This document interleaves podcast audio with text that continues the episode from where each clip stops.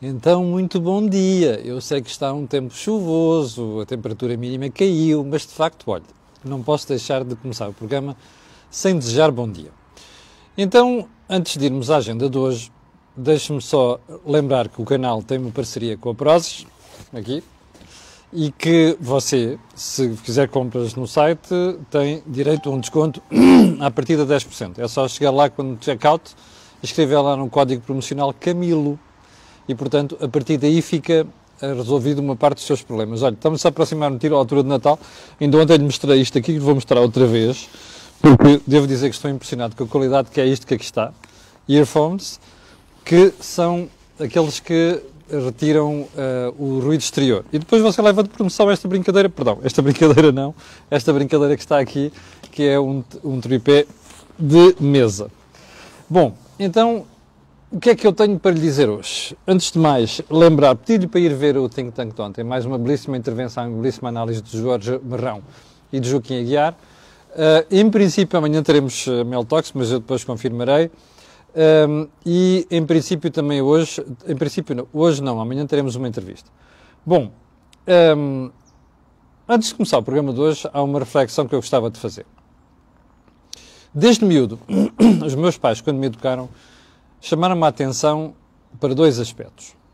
Um era a honestidade. E o outro era a questão do como é que nós julgamos muitas vezes aquilo que é a posição do outro. Esta segunda questão é fácil de resolver. A maior parte das vezes na vida em que nós falhamos alguma coisa, nomeadamente em relação às pessoas que estão à nossa volta, é quando não nos pomos nos sapatos do outro. Antes de fazer seja, seja o que for. Já agora, queria só que uh, confirmassem se está tudo bem com o som, ok? A segunda é mais complicada, que é a questão da honestidade. E eu penso muito nisto porque quando passei, quando tive filhos, não é? tenho dois, uh, uma das coisas que às vezes me pergunto é: será que eles se vão orgulhar do que eu estou a fazer neste momento ou hoje? Este segundo princípio passou a ganhar uma grande importância na minha vida, nos últimos anos. Lá está, desde que passei a ter filhos. Lembro muitas vezes disto, nas atitudes que tomo, nas coisas que faço. Ajuda-me a errar menos. Não quer dizer que não erre, mas ajuda-me a errar menos. Porque quando nós pensamos assim, epá, que imagem é que eu estou a passar para o meu filho? E hei de contar um dia destes uma, uma situação que se passou uh, exatamente sobre isto, porque mostra o quão importante e quão útil isto pode ser na nossa vida. E porquê é que eu estou a trazer isto para aqui hoje? Perguntará a você. Olha, é muito simples. Um, eu às vezes olho para o comportamento de certas pessoas na política e não só, e fico a pensar se eles pensam nisto. Se tiverem filhos, qual é a mensagem, qual é a imagem que estão a passar para o exterior? Percebe? Eu sei que não é demasiado evidente, mas um dia destes perceberá porque é que estou a dizer isto. Vamos então ao período de ordem do dia. Pandemia e Suécia. A Suécia tem sido sistematicamente apresentada por muita gente como um belíssimo exemplo, a solução e essas coisas todas. Bom, a Suécia teve uma grande vantagem, que foi a civilidade. Não é? Aquilo que os cidadãos fizeram dispensou o governo de fazer. Não há muitos países que consigam fazer isto. Ainda bem que existe uma sociedade, uma cultura de civilidade e educação que lhes permite fazer aquilo. O problema é que nós não estamos na Suécia e, portanto, todos aqueles que às vezes utilizam a Suécia como exemplo para aquilo que nós devemos fazer, temos de pensar duas vezes. Não é apenas por aquilo. Porquê é que eu trago isto hoje? Porque os últimos números que se referem ao comportamento da economia sueca mostram que nem tudo são rosas. O que nos leva a perceber e a crer que esta pandemia siderou, percebe, deu cabo de tudo aquilo que eram os princípios que nós tínhamos aliás, sobre os quais nós tínhamos montado a economia. E isto é geral, é transversal. Pode ser mais aqui, mais ali. É óbvio, havia algumas mais bem preparadas que outras. Olha, aquelas que tinham a situação das finanças públicas mais equilibrada, que não é o nosso caso, foi mais fácil fugir ao problema. Mas, de facto, isto é transversal. Nós vamos ter que pensar muito bem no futuro o que é que nós vamos ensinar, ou melhor, obrigar alguns países a fazerem, para, do ponto de vista de sanidade, sanitário, adotarem como regras para nós não apanharmos com o que nós estamos a viver neste momento. E sim, estou a falar da China com alguma insistência. Segundo país, segundo ponto. Porquê é que eu não falei até agora na entrevista a Marcelo Belo Sousa? Há pessoas que me estão a questionar isto e a dizer, você não quer ser desagradável com o Marcelo? Não, não tive tempo e havia, sinceramente havia coisas mais importantes para tratar. Mas eu vou sintetizar aqui. Eu achei a entrevista do professor Marcelo à SIC um lamento. Um lamento de cinismo, até de hipocrisia, e até um lamento de falta de vergonha em alguns aspectos. Como, por exemplo, esta história de não ter telefonado para a viúva do senhor que morreu e essa coisa toda. E vou ficar por aqui, porque eu acho que o professor Marcelo vai dar outras entrevistas, vai haver até debates e vai haver muito para dizer sobre aquilo que foi o primeiro mandato dele e o que é que ele vai fazer no segundo. Segundo, ponto seguinte. Um, a TAP não vai ser uma low cost em termos laborais. Ouvimos isto ontem da boca do nosso querido ministro Pedro Nuno Santos. Ele é licenciado em Economia, andou no ISEG, Instituto Superior de Economia e Gestão. Não pode dizer uma coisa destas. Eu vou-lhe explicar porquê. Eu não sei porque é que nós temos um fetiche com o transporte aéreo. O transporte aéreo é dos negócios mais difíceis da atualidade em todo o mundo, em qualquer canto do mundo. E mais, o transporte aéreo tem requisitos muito difíceis de cumprir e, e, e ter sucesso. Olha, depende extraordinariamente do preço do petróleo. Depende extraordinariamente da cotação entre petróleo, perdão, dólar e euro. Depende extraordinariamente da rapidez com que se toma decisões. Porque o cenário muda rapidamente, como se viu nos últimos meses depende extraordinariamente de coisas que nós não controlamos. Um vulcão que decide entrar em, em erupção em algum lado, espalha cinzas por todo o sítio e todo o mundo para o transporte aéreo. Pai, depende de outra coisa, que é de um momento para o outro, estava a pandemia e acabou, parou tudo. Ora, te explico uma coisa. Você acha que nós temos condições para operar no mercado assim? Não. E, sobretudo, não é o Estado, porque aquela questão da rapidez a tomar decisões, o Estado não a tem. Ora, o Pedro Nuno Santos está enganado, ou melhor, está a enganar os portugueses. Ele sabe muito bem disto. Ele sabe muito bem disto, vou repetir. O problema é que existe um complexo em relação à TAP. E, portanto, vir dizer que a TAP não vai ser uma low cost em termos laborais é mentira. Porque das duas, uma.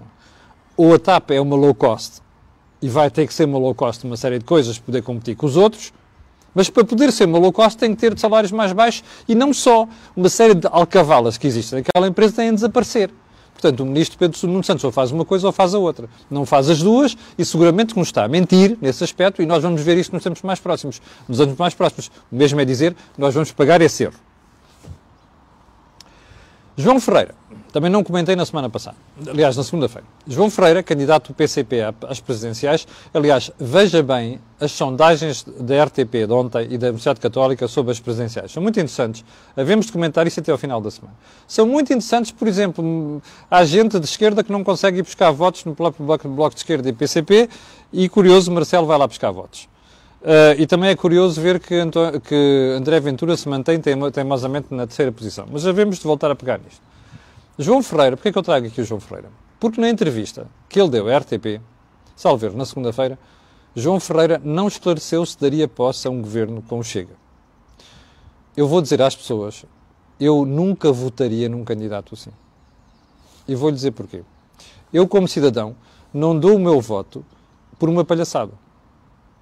E das duas, uma, ou me enganam muito bem, ou então eu faço o meu trabalho.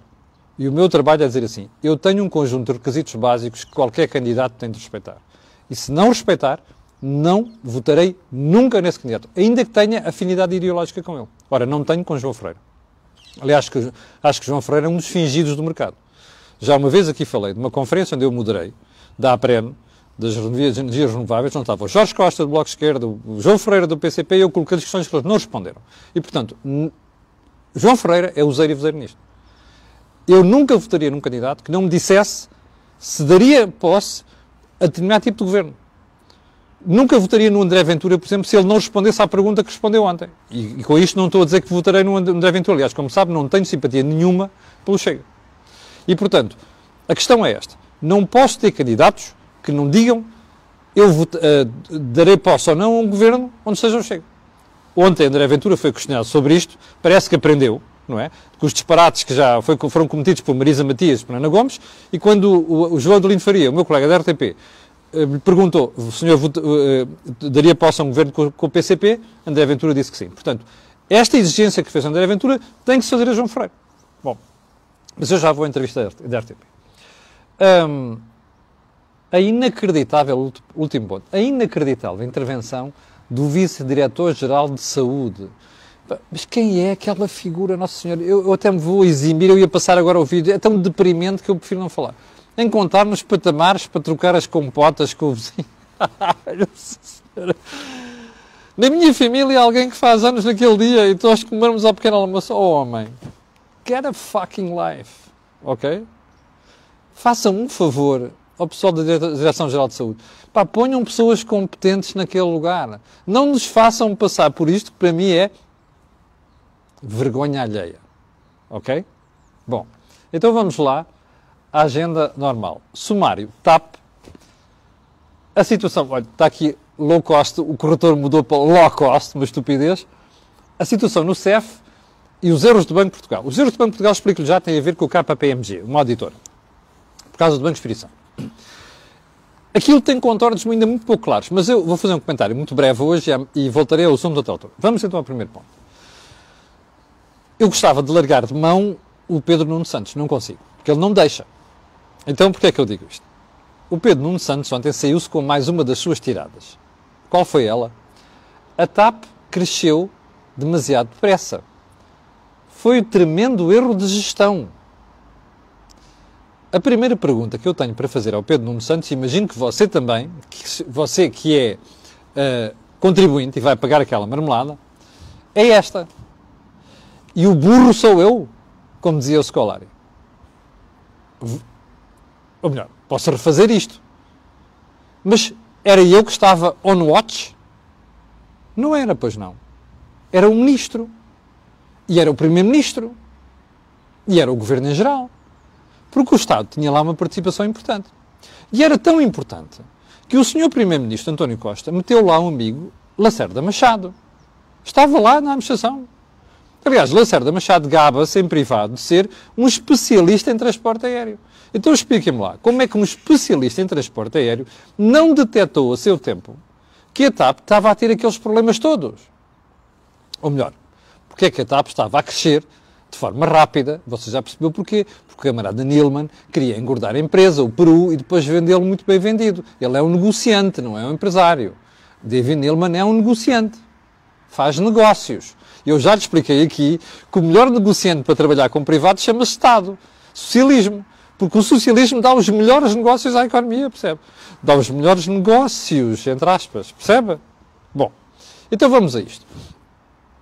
Você recorda-se, já existia acordo de dinheiro. Eu comentei aqui variedíssimas vezes como é que a TAP chegava sistematicamente ao final do ano e perdia mais de 110 milhões de euros. 118 num ano, 109 no outro, não sei quantos, em dois anos consecutivos.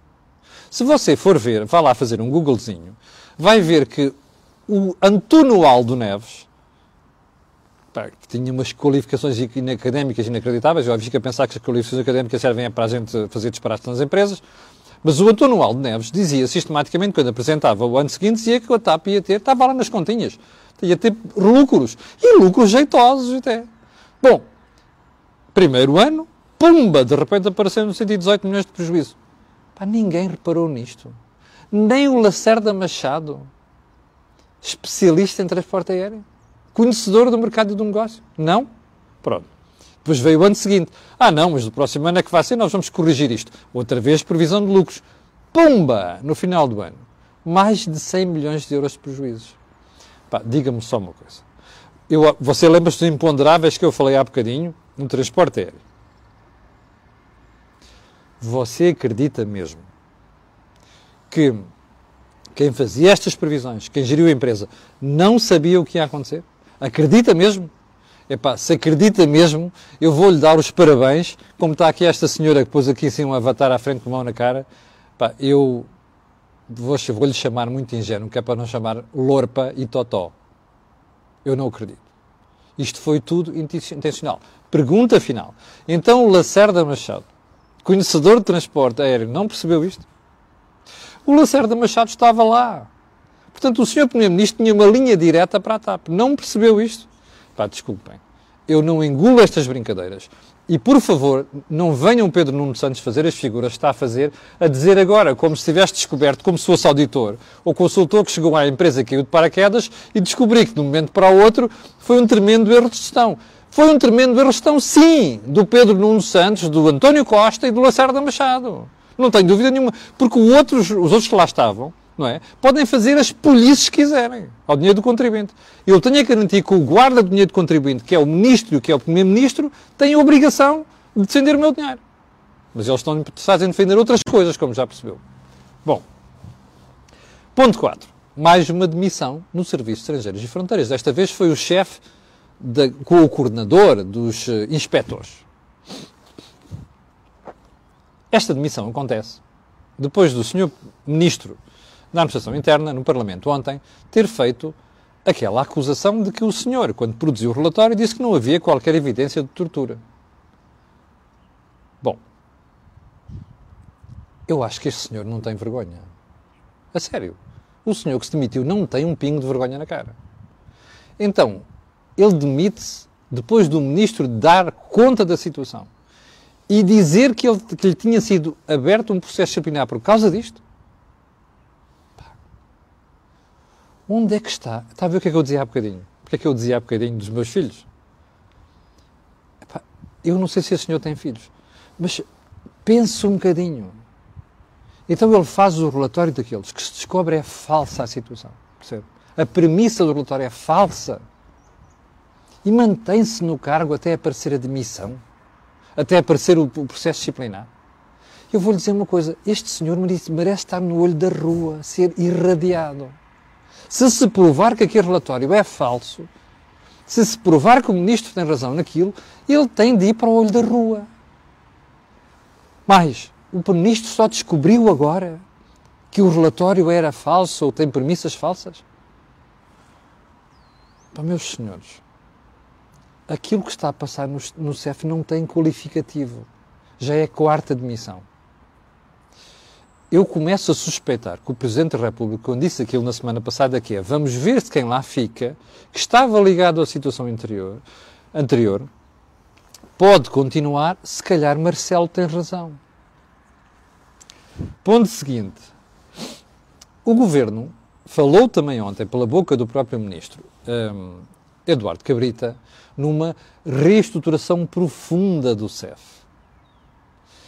E esta reestruturação vai começar já em janeiro do próximo ano. Ou seja, daqui a menos de um mês. Primeira pergunta: o que é uma reestruturação profunda? É desmantelar o CEF? É acabar com aquilo, criar uma polícia única? Eu não sei. Eu acho que a ideia de criar uma polícia única com, os, com as especializações faz sentido. Mas o que é que é preocupante aqui? Volto a dizer, já, já disse nos dias passados. Primeiro ponto. Ouvi uma deputada ontem, ela realmente não tem cabeça nenhuma, a, a Catar Moreira, a exigir a extinção do, do CEF. Meus amigos, imaginem só, se cada departamento do Estado cometer um erro como comete, de cada vez que comete um erro, nós estamos assim, extingo aquela porcaria, eu não quero aquilo, cometer um erro e não sei quantos. Porque não temos Estado, não é?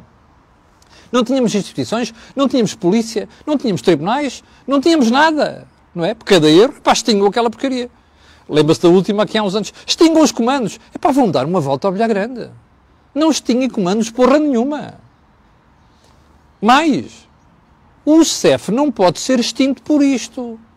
Ou seja, não é por causa de um erro que se dá cabo numa instituição. Pune-se as pessoas que cometeram um erro. Agora a questão não é, mas a questão vai para além disto. Faz sentido reformular aquilo tudo? Até pode fazer. Agora, o que é que não pode acontecer é fazerem agora, a correr, pressionados, tudo em cima do joelho. Não se fazem leis a pensar num caso. Isto é básico na sociedade. Porquê? Porque se corre o risco de dizer assim, eu fiz aquilo por causa daquele tipo. Ora, a lei tem que ser geral, tem que ser abstrata. Não pode haver reformas em momentos de comoção. Porque as reformas têm que ser sem coração, percebe? Nós, quando tomamos certas decisões, temos que não ter coração. Não pode haver emoções no meio disto tudo. Portanto, Pá, isto para a Joacine e para mais umas quantos malucos que andam para lá dizer disparados. Bom, e já agora mais uma.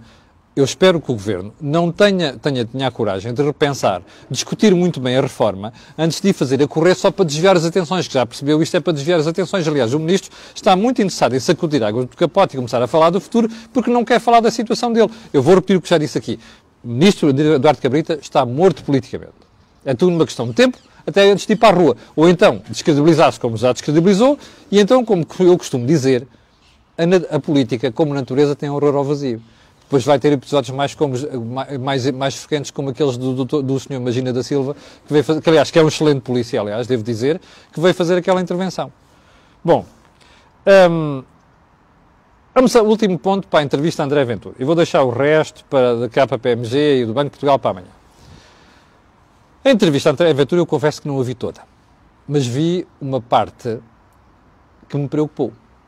Primeiro, eu acho que os, eu, eu, eu, infelizmente começo a ver que a, a, moda do, em vez de fazer entrevista, fazer debate, é cada vez mais frequente. Já critiquei isto aqui ao Miguel Sousa Tavares, ontem vi o meu colega João de Lino Farinha, de quem eu gosto bastante, aliás, nós fomos colegas para falar disto, estagiários em rádio, começámos os dois em rádio. Conheço o, o João muito bem e gosto muito do João e acho que é um excelente jornalista. Mas acho que ele cometeu este erro ontem. Foi o registro de uma certa altura da entrevista, eu até achei que estava a ir bem. De repente começou a fazer uma espécie de debate, que não pode acontecer. E depois outra coisa que não pode acontecer, que é, a uma certa altura, percebeu-se que aquilo era a convicção dele e que como jornalista não devia estar a fazer aquilo. Porque uma coisa é ser o comentador ou alguém que está a debater, outra coisa é o jornalista. Porque, uma certa altura, a história dos ciganos, André, eu já vou à, à prestação de André Ventura. O João de Fernandes diz assim: é a sua obsessão, não é? Não pode dizer isto. Isso, uma coisa é fazer a pergunta: desculpe, isso é uma obsessão? Outra coisa a dizer é, é a sua obsessão, não é? Porque isso indicia a conclusão do jornalista. Não pode fazer aquele papel. E eu custa-me dizer isto que eu gosto muito do João. Uh, mas acho que uma boa parte, uma parte da entrevista foi bem conduzida. Embora de certas alturas tenha havido agressividade. Agora vamos ao outro lado. André Ventura esteve bem na parte que eu vi. Porquê? Porque ignorou os ataques do debatente e não do, do jornalista porque foi com o mesmo registro com, com, com o Miguel Sousa Tavares. E, sobretudo, porque conseguiu desarmar algumas das perguntas. Bom, eu vou dar um conselho aqui em entrevista a André Ventura. Eu já expliquei aqui, o homem é inteligente. Eu conheço o André Ventura pessoalmente. O homem é inteligente. O homem estuda muito bem aquelas coisas. Portanto, se querem entrevistar André Ventura e tirar dali alguma coisa de útil, é melhor mudarem o registro. É um conselho apenas. Bom, e chegamos ao final da conversa de hoje, já abusei do tempo outra vez. Eu prometo mesmo amanhã falar do, daquele caso da KPMG e do, e do Banco de Portugal, que eu acho que o Banco de Portugal cometeu aqui erros, já vamos ver depois porquê. E eh, quero também lembrar que eh, ainda esta semana falarei da história da Web Summit, ok? Para o final, quero pedir às 7.800 pessoas que estão em direto, aquelas que vão ver aquilo que peço sempre, que é colocarem um gosto e fazer partilha nas redes sociais. Já sabe porquê. Aquilo que houve aqui não houve em mais sítio nenhum. Obrigado, com licença e até amanhã às 8 da manhã.